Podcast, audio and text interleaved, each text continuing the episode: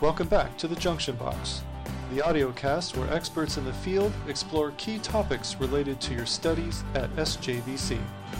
This time, our guest is electrician and instructor Frank Saavedra. Tradesmen and women, professional appearance. As a contractor, I can tell you that the appearance of your tradespeople is so valuable. It's valuable in that they're a direct reflection of you as the owner of a construction company. They represent you, your company, your values, everything when they're out and on the job. Now, appearance as a construction worker may not seem like a big deal to most. As a matter of fact, construction workers get a terrible rap um, for not having to wear a suit and tie, so to speak. So they don't they don't get ready. But what people don't understand is that there is a dress code per the company that you're employed with. And that code is to directly reflect the type of work that you are doing. So we want to make sure that we are following that code because 50% of that code is safety.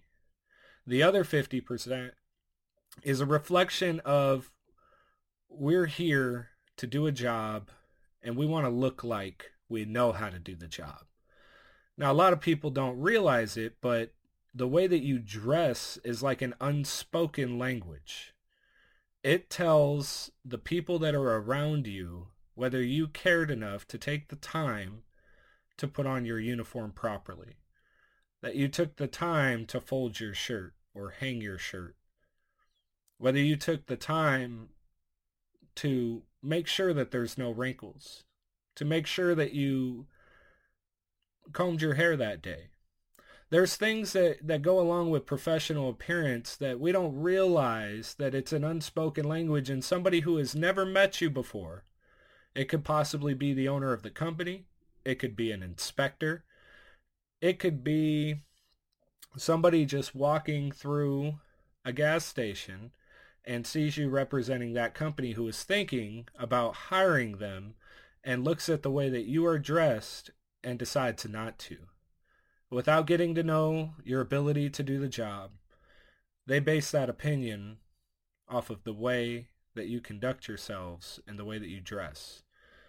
So it's extremely valuable to an owner of a company to make sure that their employees look professional, can do the job.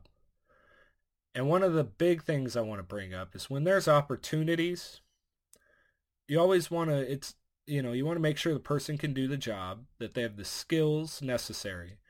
And then the second thing you look at is this person is going to be communicating with my clients. They're going to be communicating with inspectors. They're going to be communicating with any authority having jurisdiction over the job. That being said, appearance does come into play. Now, it's not about beauty. It's about how do you dress? You know, there's the old saying of dress for the job you want, not the job you have right? Work towards the job you want and not the job you have. Those are so true as you begin to climb the ladder in your career. You will realize that dress, dressing for the job that you want, always wearing your personal protective equipment, always having nice looking neat, sharp, showing up on time, these professionalism traits go a very long ways. If I had a group of two or three guys that I'm, or tradespeople that I am thinking of hiring or promoting within the company, I'm going to look at those things. It makes a big deal. Because if everybody has the same amount of skills, well, the next thing is, how do they present themselves? How do they speak when they're around, you know, authority figures? because they're going to deal with those figures, those people. So the ability to dress professionally will help you in your growth through your career. Thank you. This concludes this edition of the Junction Box. Join us next time as we continue to learn from the experts at SJVC.